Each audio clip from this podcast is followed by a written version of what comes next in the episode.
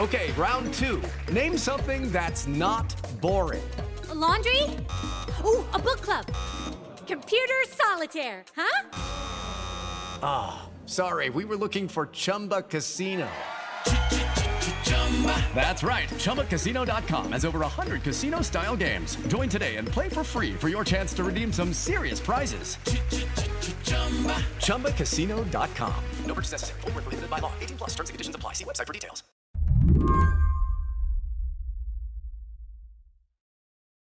Lizzie Presser reports for ProPublica. She lives in Brooklyn, but she spent a lot of her summer in Kansas, in a little town called. Coffeyville is this kind of old historic town in southeast Kansas, so right over the Oklahoma border. The downtown is lined with these kind of gorgeous turn of the century brick buildings, but all the old department stores and restaurants and boutiques are shuttered. Coffeyville has a poverty rate that's twice the national average. In the last few years, Amazon has shut down a local distribution warehouse, John Deere laid off workers too. And the largest employer is an oil refinery, and the second largest employer is the hospital. The hospital is what brought Lizzie here. Because when the people who live here can't afford to pay that hospital, a lot of the time, the hospital takes them to court. So, can you describe what it's like on a hearing day when you come in and people are there to figure out what's happened with their medical debt? Yeah. So when I went um, the last Tuesday of July, so 90 people had been summoned, and this is a town of 9,000. Um, only about 35 showed up. And many of the debtors are sick, and you can see it. Um, they're in their pajamas. Uh, they are wearing eye patches or bandages. They are limping. In one case, I saw a guy in a wheelchair who had a wound vacuum pumping so that he could get liquid to his wounds. He had just had a heart attack and he was called into court.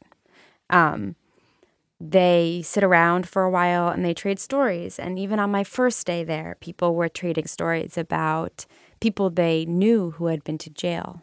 They'd been to jail because if you miss a couple of these court appearances, a warrant can be issued for your arrest. And a lot of debtors actually they, they think about it as jail for medical debt, even though if you look at it and break it down, it's jail for non-appearance. Right. But but the way they see it is like, oh, I know these people who have gone to jail for medical debt. And and they do. They know people who have gone to jail after they have been sued for unpaid medical bills. The kind of debt these people are struggling with, it's common. One in three Americans have a bill that's gone to collection, and the majority of those bills are medical. But debtor's prison it's been against the law since 1833, which is why Lizzie was sitting in this court. She wanted to know how does this work? When the judge walks into this room, what does he tell these people? The judge asks them to take an oath, and then he says to each one of them that they need to talk to the collections attorney. And after that, they are free to go. And then he leaves the room.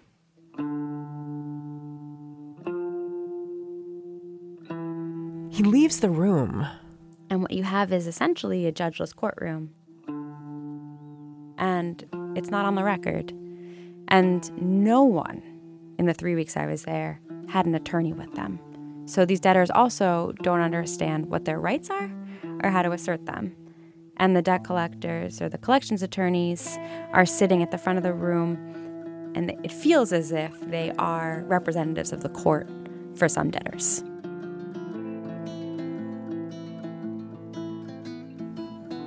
Today on the show, what three weeks in a small town courthouse in Coffeyville, Kansas, can tell you about the high price of American health care. What's happening there may seem extreme, but the truth is, there are courthouses like this all over the country. I'm Mary Harris. You're listening to What Next? Stick with us.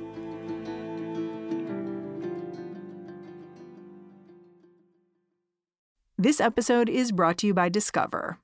When it comes to your finances, Discover wants you to know they are the credit card that is always there for you. With 24 7 US based live customer service, everyone has the option to talk to a real person anytime, day or night. Yep, That means no more waiting for, quote, normal business hours just to get a hold of someone. We are talking real service from real people whenever you need it. Get the customer service you deserve with Discover. Limitations apply. See terms at discover.com slash credit card. When you hear a story about someone who's landed in court for debt, sometimes it's easy to feel like, well, that wouldn't happen to me. But you don't really know until you're in it. You don't really know until it's your kid who gets sick. And then it's your family that's behind on their medical bills. And somewhere along the line, a collections agency starts looking out for you. That's what happened to this guy Lizzie met in Coffeyville. His name is Tress Biggs. And he told her this story about how he learned he was behind on his bills in the first place. Tress Biggs was out hunting in 2008 with a bunch of friends, um, and he had taken his son out with him. His son was six years old, and a year before he had been diagnosed with leukemia. Tress wanted to spend some time with his son and to give him an opportunity to be outside. When they were out hunting, they saw a game warden come through. And what did the game warden say? They were dove hunting, and he wanted to make sure that Tress was licensed to be dove hunting. Um, he wasn't, but he also wasn't about to start running.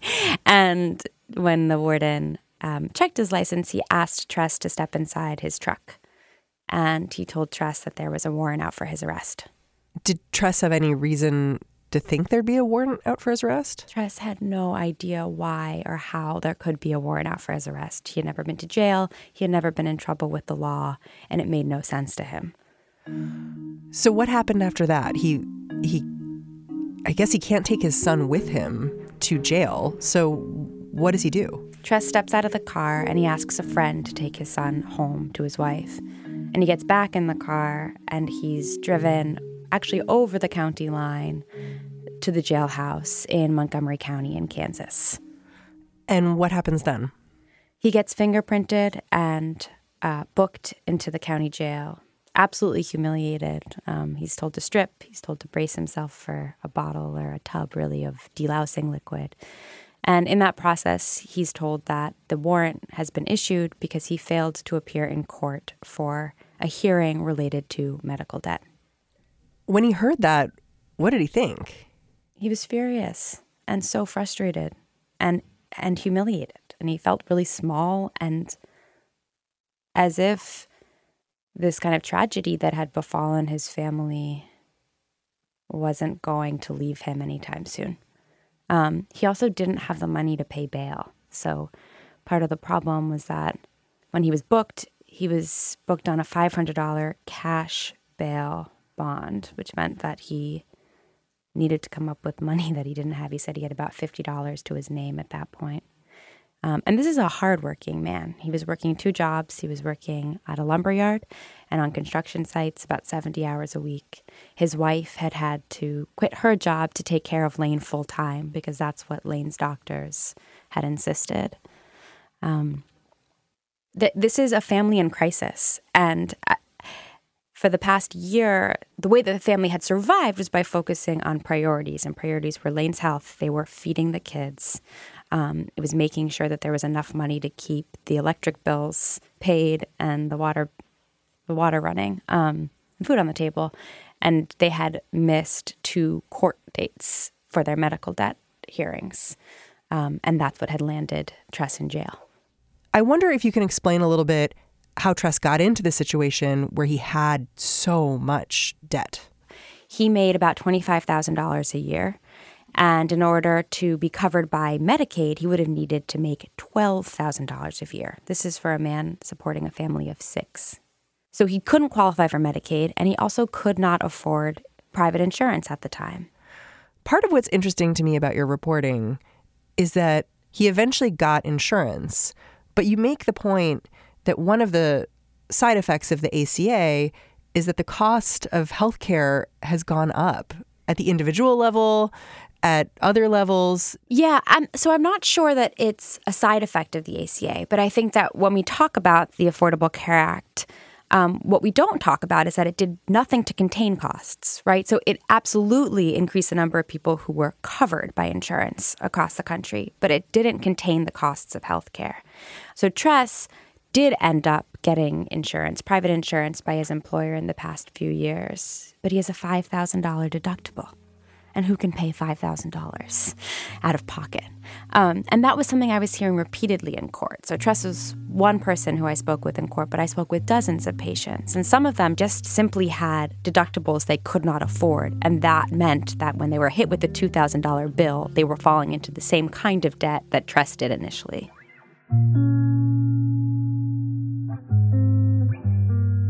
So, someone like Tress Biggs, he's been in and out of debt collection for his medical bills for more than a decade. He's tried everything he can to get out from under them. He's filed for bankruptcy, he's established payment plans, he's gotten health insurance. But he still can't afford the bills, not all the time. Once, he thought he was done paying, but he got called into court anyway over fees and interest. All these appearances in front of a judge, you can see how they would pile up, become unmanageable.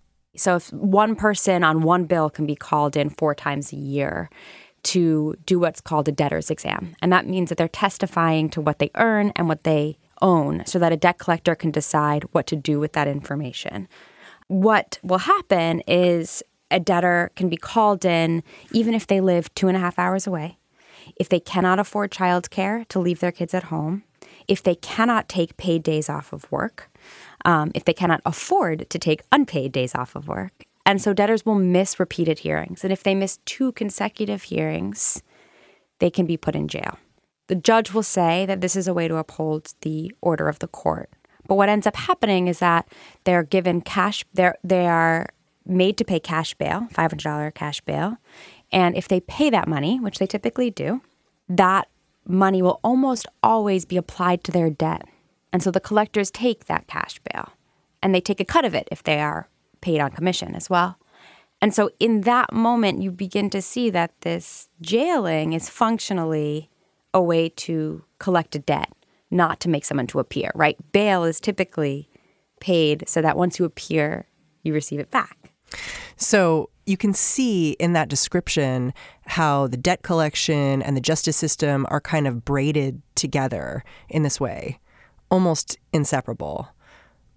But you can understand too that for a hospital or for a doctor who's owed a lot of money by someone like Tress Biggs, they'd say, I need to get paid somehow. What struck me about your article was that it lays out this system that is functioning completely normally, really, kind of as designed. Everyone is responding to whatever they're being incentivized to do.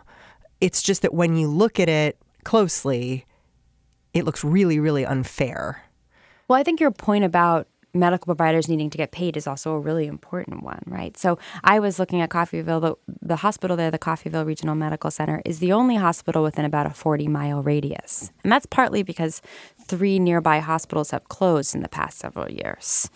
Some of them cite Kansas's rejection of Medicaid expansion as a, as a key cause. So, so hospitals, especially rural hospitals, are struggling to stay afloat. And this is one way in which hospitals are trying to recoup costs. And we should say that if Kansas had expanded Medicaid, it would mean a lot more people had coverage. It would mean that a place like the hospital in Coffeyville would have a guaranteed income stream, and they wouldn't necessarily be able to bring people into court, or they wouldn't need to. That's exactly right. When you spoke to the local hospital about why they aggressively pursued these debts, what did they tell you? The local hospital told me that they are struggling like many rural hospitals, and that what they are trying to do is keep their doors open, essentially. They also told me that they offer financial assistance um, and that they have provided over a million dollars in charity care. In Coffeyville, the orders of the court are determined by one man, a judge named David Casement. So, David Casement was appointed as a magistrate judge in the 80s but he had never taken a course in law and didn't have a law degree. And by the How way, how does that happen? It's not uncommon in low level courts that you see judges without law degrees. And David Casement was actually a cattle rancher. When he started this job, he had never been in a courtroom before. And it was attorneys who were telling him that he really did have the power of contempt to put people in jail if they weren't obeying his orders. And that was one other thing that I found quite startling in my reporting, which is that I would sit in the courtroom, and if people didn't appear, the judge would turn to the collections attorneys and say, That's a bench warrant if you want it. And when I asked the collections agencies um, or the collections attorneys, you know, how do you decide who who is who gets arrested in these cases? They said, "Oh, we don't. That is a decision of the court, and the court is just following the process of the law. If someone doesn't appear, they will issue a warrant." So one's pointing at the other, the other's pointing at the first. Exactly. And I would go to the judge and say the same thing, you know, how how is this working? What I'm looking what I'm seeing is that you are saying to the collectors they can have a warrant if they want one. He said, That's right. And what I'm doing is I'm giving them my blessing. You spoke to a lawyer too, a guy named Michael Hassenplug, who shows up in court and he's one of those guys at the front of the courtroom meeting with defendants. Tell me a little bit about him. So Michael Hassenplug moved to Coffeyville in 1980, and he had worked his way through law school, and he began working with a firm. And at some point early on in the 80s, one of the lawyers who was in charge of collections went on vacation and handed him the collections filings and said, "Look over this, will you?" And Hassenplug says that he did, and what he saw um, was that the firm that he was working for wasn't doing nearly enough with those collections cases and could be doing a lot more. And he understood that other attorneys kind of thought of collections as beneath them or as petty work. But for him, he really identified an opportunity. What he saw was that other attorneys kind of thought of collections as beneath them, petty work. And for him, he said, no, this is actually an opportunity to rev up our revenue stream. And he began to computerize their debt collections cases and keep track of them. And when he would litigate, he would also then follow up. And so at first, he was calling debtors in more frequently than once every three months. He would call debtors to reappear after he got a judgment. According to Judge Casement, sometimes monthly. And he would make sure that those debtors were coming in repeatedly so that he could tell if there was a change in their financial situation and ask for more. So the picture I'm getting is that you have a judge who's a little relaxed and rushing in to kind of fill that power vacuum are lawyers who are very incentivized to collect money. So, you know, they're happy to tell the judge, hold this person in contempt of court because then once they get in jail, I'm going to get a little cut of that bail. And they're happy to show up week after week and work out payment plans because those little bits of money add up for them. Is that accurate? Yeah, I think that's right. And I think different collections attorneys have different strategies, but Michael Hassenplug certainly follows that line. He's chosen to follow up on litigation in this way so that he's asking debtors to come to court repeatedly. Other collections attorneys aren't necessarily as aggressive. What if the judge just refused to participate in all this? Like said, listen, I'm not going to have people be arrested for their medical debt. If you can't pay, we'll work out a payment plan. You don't have to come four times a year, maybe make it once a year. Could he make those kinds of changes? Absolutely. So the judge has a lot of power and a lot of discretion in these cases, which is one of the reasons why focusing on a a judge who wasn't educated in law school I thought was interesting to me because this is common. The judge can decide how frequently they think a debtor should be coming to court. The judge can decide that he or she does not want to use his authority of contempt, his contempt authority, to put someone in jail. That is a decision of the court. The judge can decide that he's not going to require a $500 cash bail Instead, he can say they can sign a sheet of paper and promise to appear in court. The judge has a ton of discretion in these cases. Does he know that? Yes, he is aware of that. I guess I'm struggling to figure out the motivation of the judge. I guess I get the motivation of a lawyer. They're making money. So I get that in a way. I guess what I don't understand is how the judge fits into that. Because, it, as you've said, he has so much discretion in this process.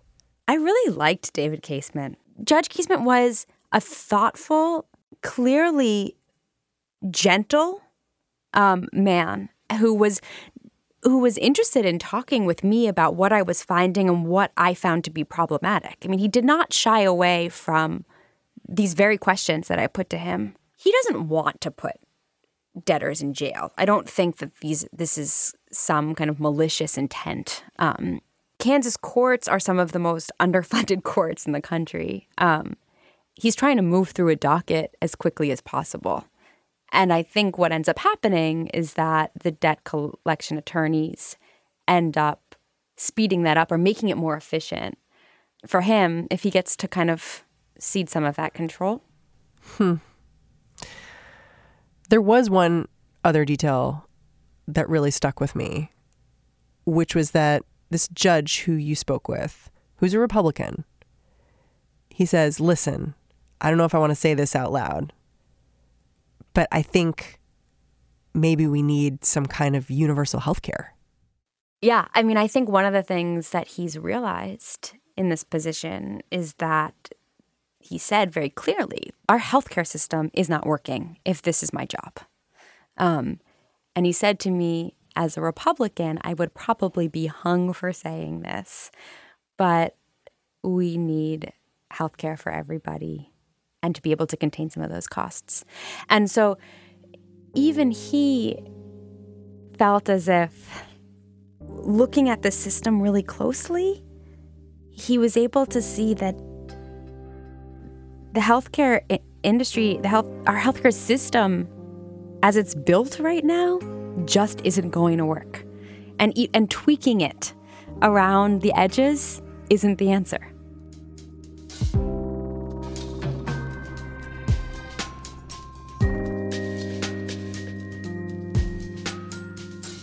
Lizzie Presser, thank you so much for coming in. Thanks so much for having me. Lizzie Presser is a reporter for ProPublica. All right, that's the show. What Next is produced by Mary Wilson, Jason DeLeon, Danielle Hewitt, and Mara Silvers. Once you are done with this show, which you are right now, I've got a suggestion for you. Go on over to the Slow Burn feed because today they are launching their third season. It's a whole new idea, it's a whole new host. It's going to be great. It's all about Tupac and Biggie. Check it out. I'm Mary Harris. I will talk to you tomorrow.